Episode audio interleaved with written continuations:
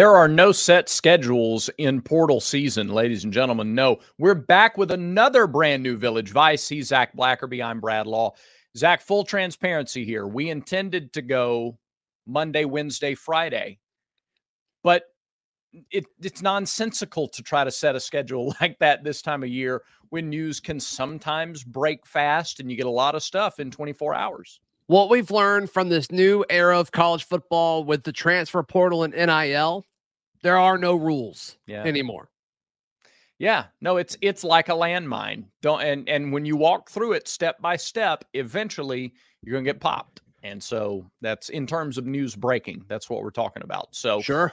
Yeah, we talked uh, in our last show about Philip Montgomery's exit from the program, and we will begin today talking about Ron Roberts' exit from the Auburn football program, both veteran caretaker type of coordinators.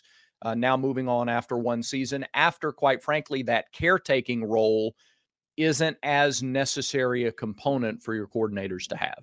Yeah, and let's call a spade a spade here. I mean, it did sound like there was some personality conflict on the Ron Roberts side of things. Uh, I mean, you started to see some cryptic things come from him, and then he deleted them.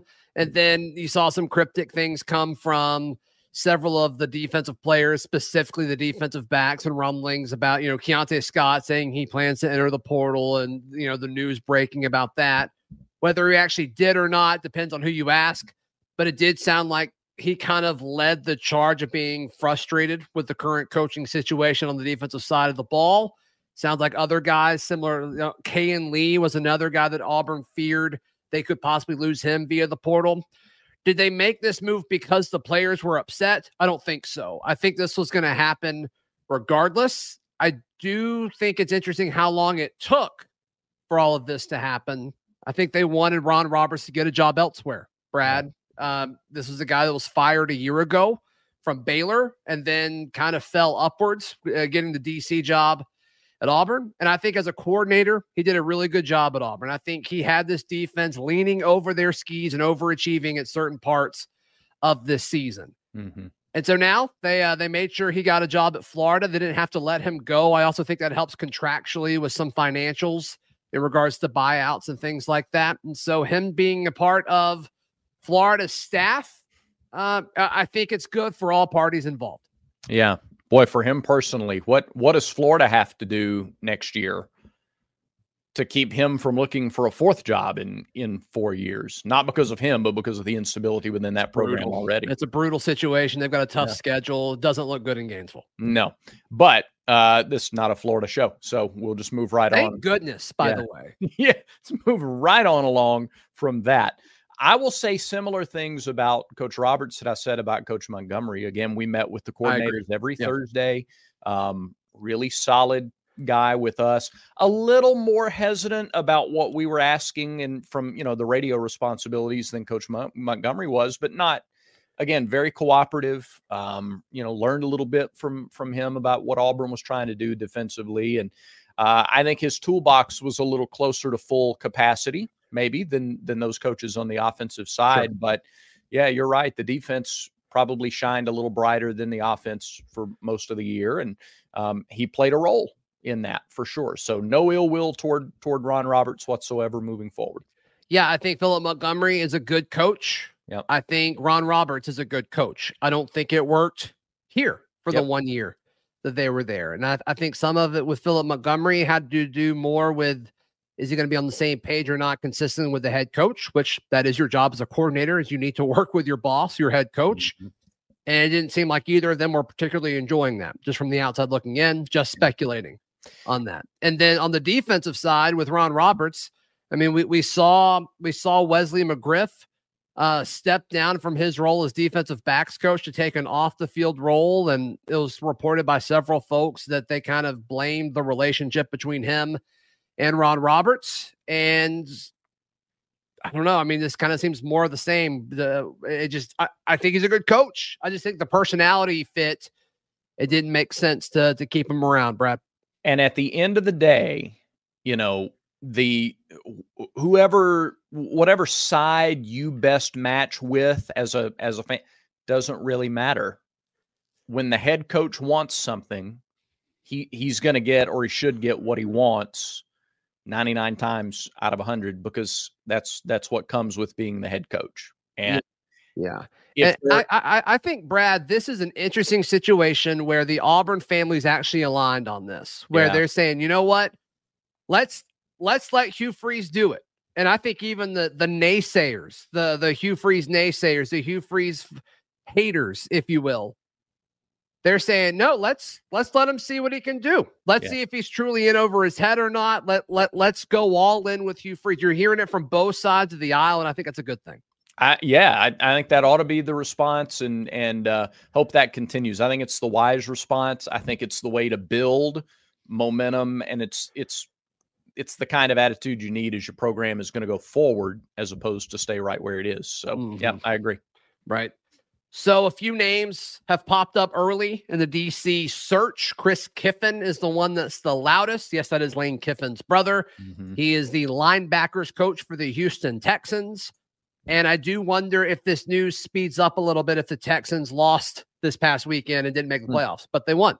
They won and they're a playoff team, which is kind of wild to think about. But in regards to who I think is most likely to be the DC um, right now, I think it is Chris Kiffin. And if it's not him, I think Charles Kelly makes a ton of sense. You've already brought him on staff.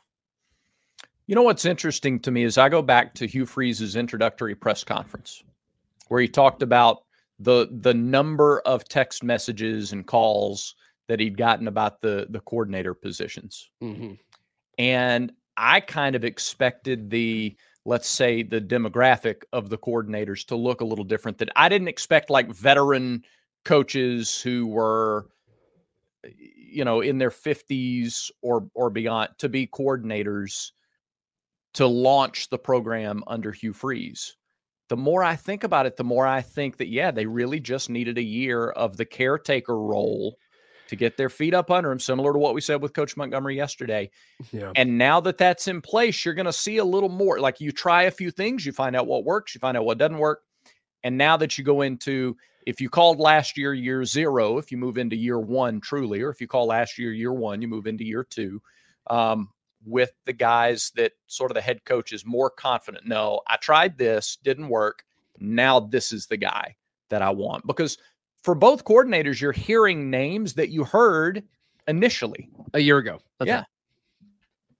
that's right. Um, Zach Arnett is another name that's being thrown around. Of course, he was Mississippi State's head coach a year ago, was a defensive coordinator before that at Mississippi State. And that's a name that was thrown around. But then once he got the head coaching job and everything that happened at Mississippi State regarding the passing of Mike Leach, mm-hmm. there was no way he um he was going anywhere. And I think that was the right move for him, even though it didn't work out.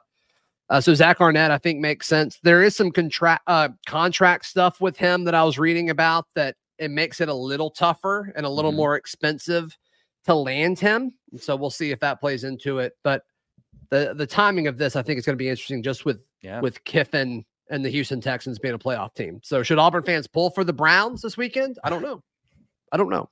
I don't know. But yeah, um, I just I love the unintended consequence of the coaching carousel ticking up a little bit after the window closes. It just stretches out things happening in the offseason a little bit more. As a coach, I'm sure it's awful.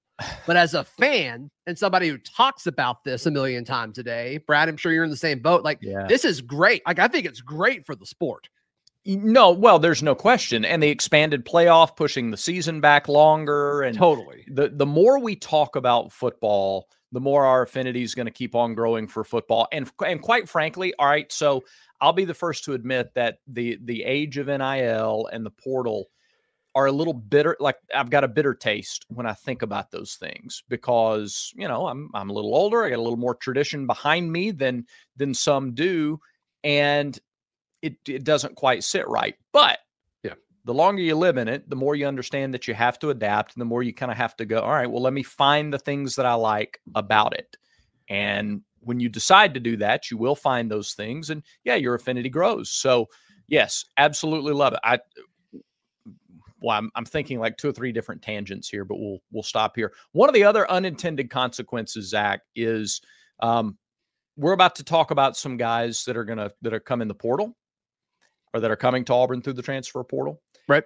What are their roles going to be? Well, especially defensively, we were talking about this before we started recording. Kind of depends on who comes in to coordinate the defense. Sure. Doesn't it? We'll get yeah. into that here in just a minute. Yeah, that's right. Hey, today's show is brought to you by our friends at MyBookie.ag. MyBookie is the best place to wager on all of your sports action. And sure, college football's over. Sad. Congratulations to the Michigan Wolverines. Just want to say I picked Michigan. Brad picked Washington. Just want to point that out. Just want to yep. point that out. Uh, but right now, you can bet on basketball. You can bet on uh, on all sorts of college football futures, and of course, the NFL. We talk about the playoffs. Bet against the Texans, so we can speed this process up if you want. Head over to mybookie.ag and use promo code Next Round. Next round as your promo code, and you'll get some extra money to bet with, and you will have even more fun at mybookie.ag. Brad, it's been a few weeks since we've done a little stat time, and, and I don't mm. have a lot, but I do think that this could kind of accompany our conversation about Auburn's two newest guys that they've added to the transfer portal. Let's start with Rico Walker, the mm-hmm. tight end from Maryland, and then we'll talk about Trill Carter that you teased just a second ago. So Rico Walker, six four, very large tight end. I think he's going to be more of a traditional blocker than some of the guys that he'll play with over the next two years at Auburn. Rivaldo Fairweather's going to be gone. And then after that, the only two tight ends on scholarship currently are, are Rico Walker mm-hmm. and, uh, and, and Micah Riley. Ryan, uh, Ryan G, who is a part of the 2025 commitment class for the Auburn Tigers. In theory, he would be on campus at that point. But I, I think I think it's important to talk about the future of the tight end position when you talk about Rico Walker because I think he's more of a future play than yep. a 2024 play. Yeah, glad you said that because I, I, saw some initial reaction on why is Auburn taking another tight end. I don't think uh, you you know Rico's not a guy you're going to expect to get 25, 30 catches in 2024. Yeah. He's you're building depth, sort of like a Dylan Cinda on the offensive line in 2023. Good comparison. Guy played a lot of snaps, but you need him as a building block for your future at that position. So, and I, there's I like a chance, there's a chance he plays Tyler Fromm type snaps. Mm-hmm. Because yeah. I don't love, and I don't, I don't think the coaching staff loves Rivaldo as a blocking tight end. Yeah. Um, you know, we'll see how Brandon Frazier's ascension goes. I think he's going to take a lot of those snaps, and he probably deserves it. I do too. Um, but I, I, think that's worth following uh, moving forward. I'm trying to find how many stats from. Uh, okay, Tyler Fromm had 151 snaps last year okay. for what that's worth, and Frazier played. Well, Frazier played 241. So I wow. think there are some blocking snaps for Rico Walker to have in 2024. But to me, I think this is a play after Rivaldo Fairweather and Luke Deal and Frazier mm-hmm. move on yeah. Um, but we'll see. So and, and he's a legacy guy. His dad played at Auburn, and and so that's another connection that never hurts to have guys who may maybe he's you know two percent more passionate about the program than he would be anywhere else he goes because of that. Yeah, and as soon as he entered the portal, there was a lot of talk about, hey, watch this guy, and they're right. Yeah. So keep in mind how often Maryland threw the football. We talked about that when we were previewing the Music City Bowl. Of course, Auburn played Maryland, brutal game, but they threw it a ton. They only threw to Rico Walker six times. Like mm-hmm. he was not very active in the passing game. He wasn't he wasn't okay run blocker. Of the six times he was targeted, he caught just four of them for 27 yards. Um, he was credited with one drop. Mm-hmm. But one thing I do like about Rico is he played the vast majority of his snaps as an inline tight end. He did some big slot stuff, and I think he had two snaps at outside wide receiver. But I like the fact that he is a true tight end. In yeah. today's version of modern football and modern offenses, you want tight ends to do lots of things, and those guys are exciting, right? It's exciting to talk about Travis Kelce. It's exciting to talk about um, Rivaldo Fairweather or what Rob Gronkowski was doing towards the end of his career. Yeah.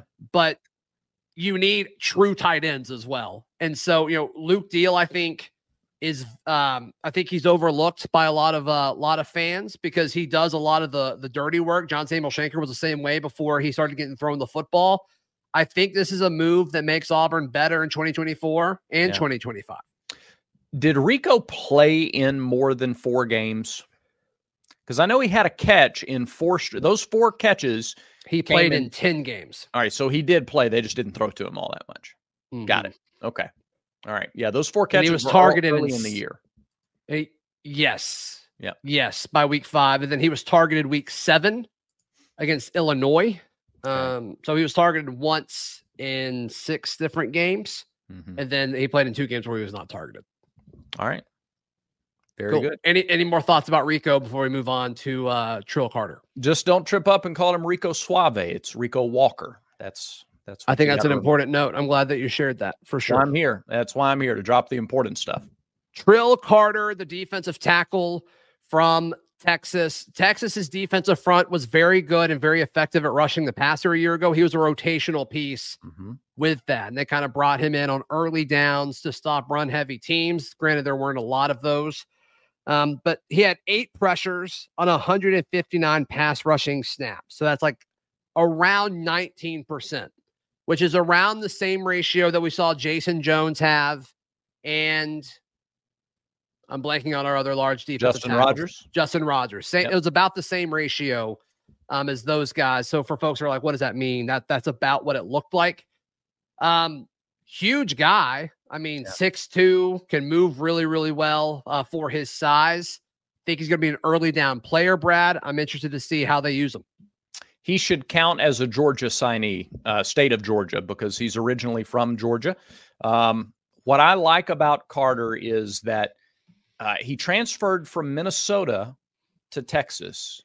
Took him a little while to really get ingrained and, and kind of get his role in their system. But the bulk of the snaps that he played came later in the year as he got more comfortable and settled in. He played 20 or more snaps in their last five games, including their playoff game. Mm-hmm. So as the year progressed, he got better. He played 30 games at, at Minnesota and started 22 of them.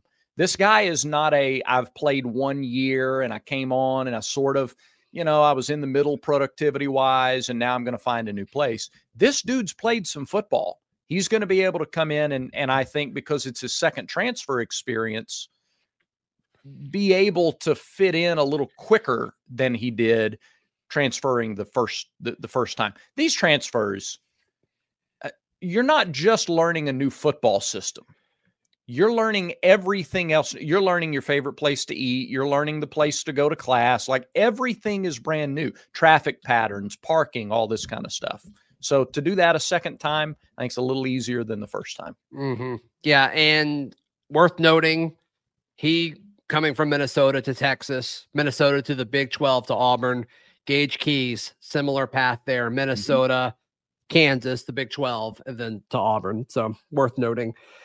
He played 164 snaps lined up in the B gap. He played just 84 in the A gap. So more defensive tackle than nose guard. When you look at his size, you think nose, but how Texas used him was kind of that three technique role. So I'm curious how Auburn uses them. And you yeah. hinted it kind of depends on what the defensive coordinator wants to do whenever they come in here. The fact that he can do both is a good thing because I do think Trill Carter is a depth piece. Maybe he'll start. I'm not sure. That'd be a pleasant surprise. We'll see what happens. But um, the fact that he can do both is a good thing. I'm just not exactly sure that uh, Auburn's defense was really successful a year ago because the pressure that they were able to generate from the three technique spot with yeah. what Marcus Harris was able to do. And this isn't that. This isn't that type of player. And so what they're going for, I think, is a depth move, but I just don't know where the pressures are going to come from next yeah. year. Is Keldric Faulk big enough to move into that role? I think there's talk about it. I've seen a few yeah. different people say that. And then it's like, okay, well, who starts a defensive end? Do you start a freshman at defensive end? Right. Yeah. It's a good question. Or do you have to, or yeah, then you start looking at the second portal window, and that's a little more, yeah, the, the ice is thinner when you do that. So, yeah. Yeah, I don't know. And it's very curious uh, because again, you go back to the defensive coordinator that comes in, you've got to think that like we're we're all looking at the offense and we're thinking, well, this is going to be Hugh Freeze's offense. He's going to bring in somebody to help run his offense. Mm-hmm. What about defensively? If you bring in Zach Arnett as the defensive coordinator, is Auburn running a three-three-five next year? Is there a scenario where they're in a traditional four-three base or a four-two-five or three four like it that kind of stuff matters when you start looking at your personnel and and where to maximize what they can do right right and will that be part of the interview process as hugh freeze already made up his mind I don't know because it's not like Auburn's personnel on defense is stacked. I mean, the defensive line is a concern. You feel okay about the linebackers, and then the defensive backfield. It's a nice combination of veteran leadership and then a bunch of young guys with a ton of upside. Mm-hmm. But it's not like it's loaded. I don't think it's like you know if you pull, open up the cupboard and you say, "Man, there's just so much to work with here." I, I don't know if that's necessarily the case. The pass rush is a concern for me, Brad, and you hope. I think this is something that Chris Kiffin's done just because he's done it at the NFL level as far as coach defensive linemen and really get the most out of those front seven players. You need a guy like that. Ron Roberts was good at that. Ron Roberts was good at putting his players in positions and situations to succeed. And so they need somebody else to be able to come in and do that. And we'll see if they uh, if they're able to do it. Agreed. Agreed. Um, okay, let's. T- we talked about the guys coming back yet? We haven't, have we? Let's do it in a second. Okay, after we talk about Manscaped, Manscaped.com. Use promo code Vice. If you do that today, you're going to get 20% off and free shipping on uh, anything that you order from Manscaped. And may I make a suggestion as to what you order from Manscaped? The MVP of 2024. Yeah, we're already ready to name it. Manscaped's fifth generation lawnmower. It is not just a trimmer, it is your grooming sidekick. It is equipped with two, not one, but two skin safe blade heads. A standard one for, you know, taking a little off the top, and a new foil blade to go smooth wherever your heart desires. It is like having a personal stylist at your fingertips or you know where wherever wherever you need it. And did we mention that it's waterproof? Uh, because the trim in the shower is really the best. Well, it's one of the best ways to start your day. Go to manscaped.com, use promo code VICE, and get 20% off and free shipping right now. Manscaped, the best in men's grooming. All right. It's one Keionte of the best. Scott, uh, Keionte yeah. Scott's coming back. Yep. Dillon Wade's coming back. Yeah. Which that was a huge tease. Him posting the emoji of like the the two fingers up, like the peace, or yeah. I'm out of here, or deuces. Uh, thankfully, he's coming back, so that's that's clutch. That's clutch because that would have been bad. That would have been really, really bad if he uh, if he left with the way Auburn um, kind of struck out at least so far on offensive lineman in the portal. Yeah, big big. time. I mean, anytime it's like winning a recruiting battle. Um, except these guys have experience and they've produced most recently as a starter in at in your program. I mean, right. just, for for all the reasons that are evident to everybody, it's huge and a little bit of drama. Again, that's this time of year. Look, December and January are going to be loaded with drama for the near future and so we just have to get used to the the back and forth a little bit but yep absolutely massive and and dillon kind of played with everybody for a little while and wh- why not? He knew he could so whatever yeah. at, yeah as of today i don't even say at the end of the day but uh, as we as we look at it right now those two very important pieces are coming back to help anchor each side of the ball. Yep jayson jones announcing that he's coming back with a yeah. pretty well made video if i may add uh, saying you know the the work's not finished. There's more to do. So love that. I mean, you talk about the defensive line. Um, he's going to be a guy that's a leader as well as a guy who's going to eat up a lot of snaps and eat up a lot of blocks, which is exactly what you need. Um, I mean, if any of these defensive linemen leave, it, it, feels huge just because that room is still so thin. So the the fact um, that he announced that he was coming back is a big deal too. So, yep. Um, gosh, I, I just don't see a world where a lot of freshmen don't start next year, and that may be the plan, Brad. That may be the plan for, to start a lot of freshmen or to play a ton of freshmen at least in the uh, yeah. uh, in the defensive front seven. That's where I tend to think. I don't know that all that many will start in the first month of the year. You may get there eventually, but I absolutely think their snap counts are going to be really high. I mean, the, you bring them in for a reason though, and you and you sell them on early playing time. That, that that's what you sell a lot of these guys on. So you're going to come in, you're going to play, you know, 40 snaps a game your your freshman year, and go out and show what you can do. And I think they believe in those guys. Yep, yep. So we think our next show will be Friday, but if other things happen, we will adjust accordingly. So be sure to subscribe to Damn Pods to, to make sure if you're watching on YouTube to make sure you get that. And then of course click that subscribe button if you're listening on your favorite podcasting app so you know when new shows are loaded. But Brad, in the meantime, that about does it for today's show. It does. Thanks everybody for watching and listening. And remember, everyone has vices. Make sure Village Vice is one of yours.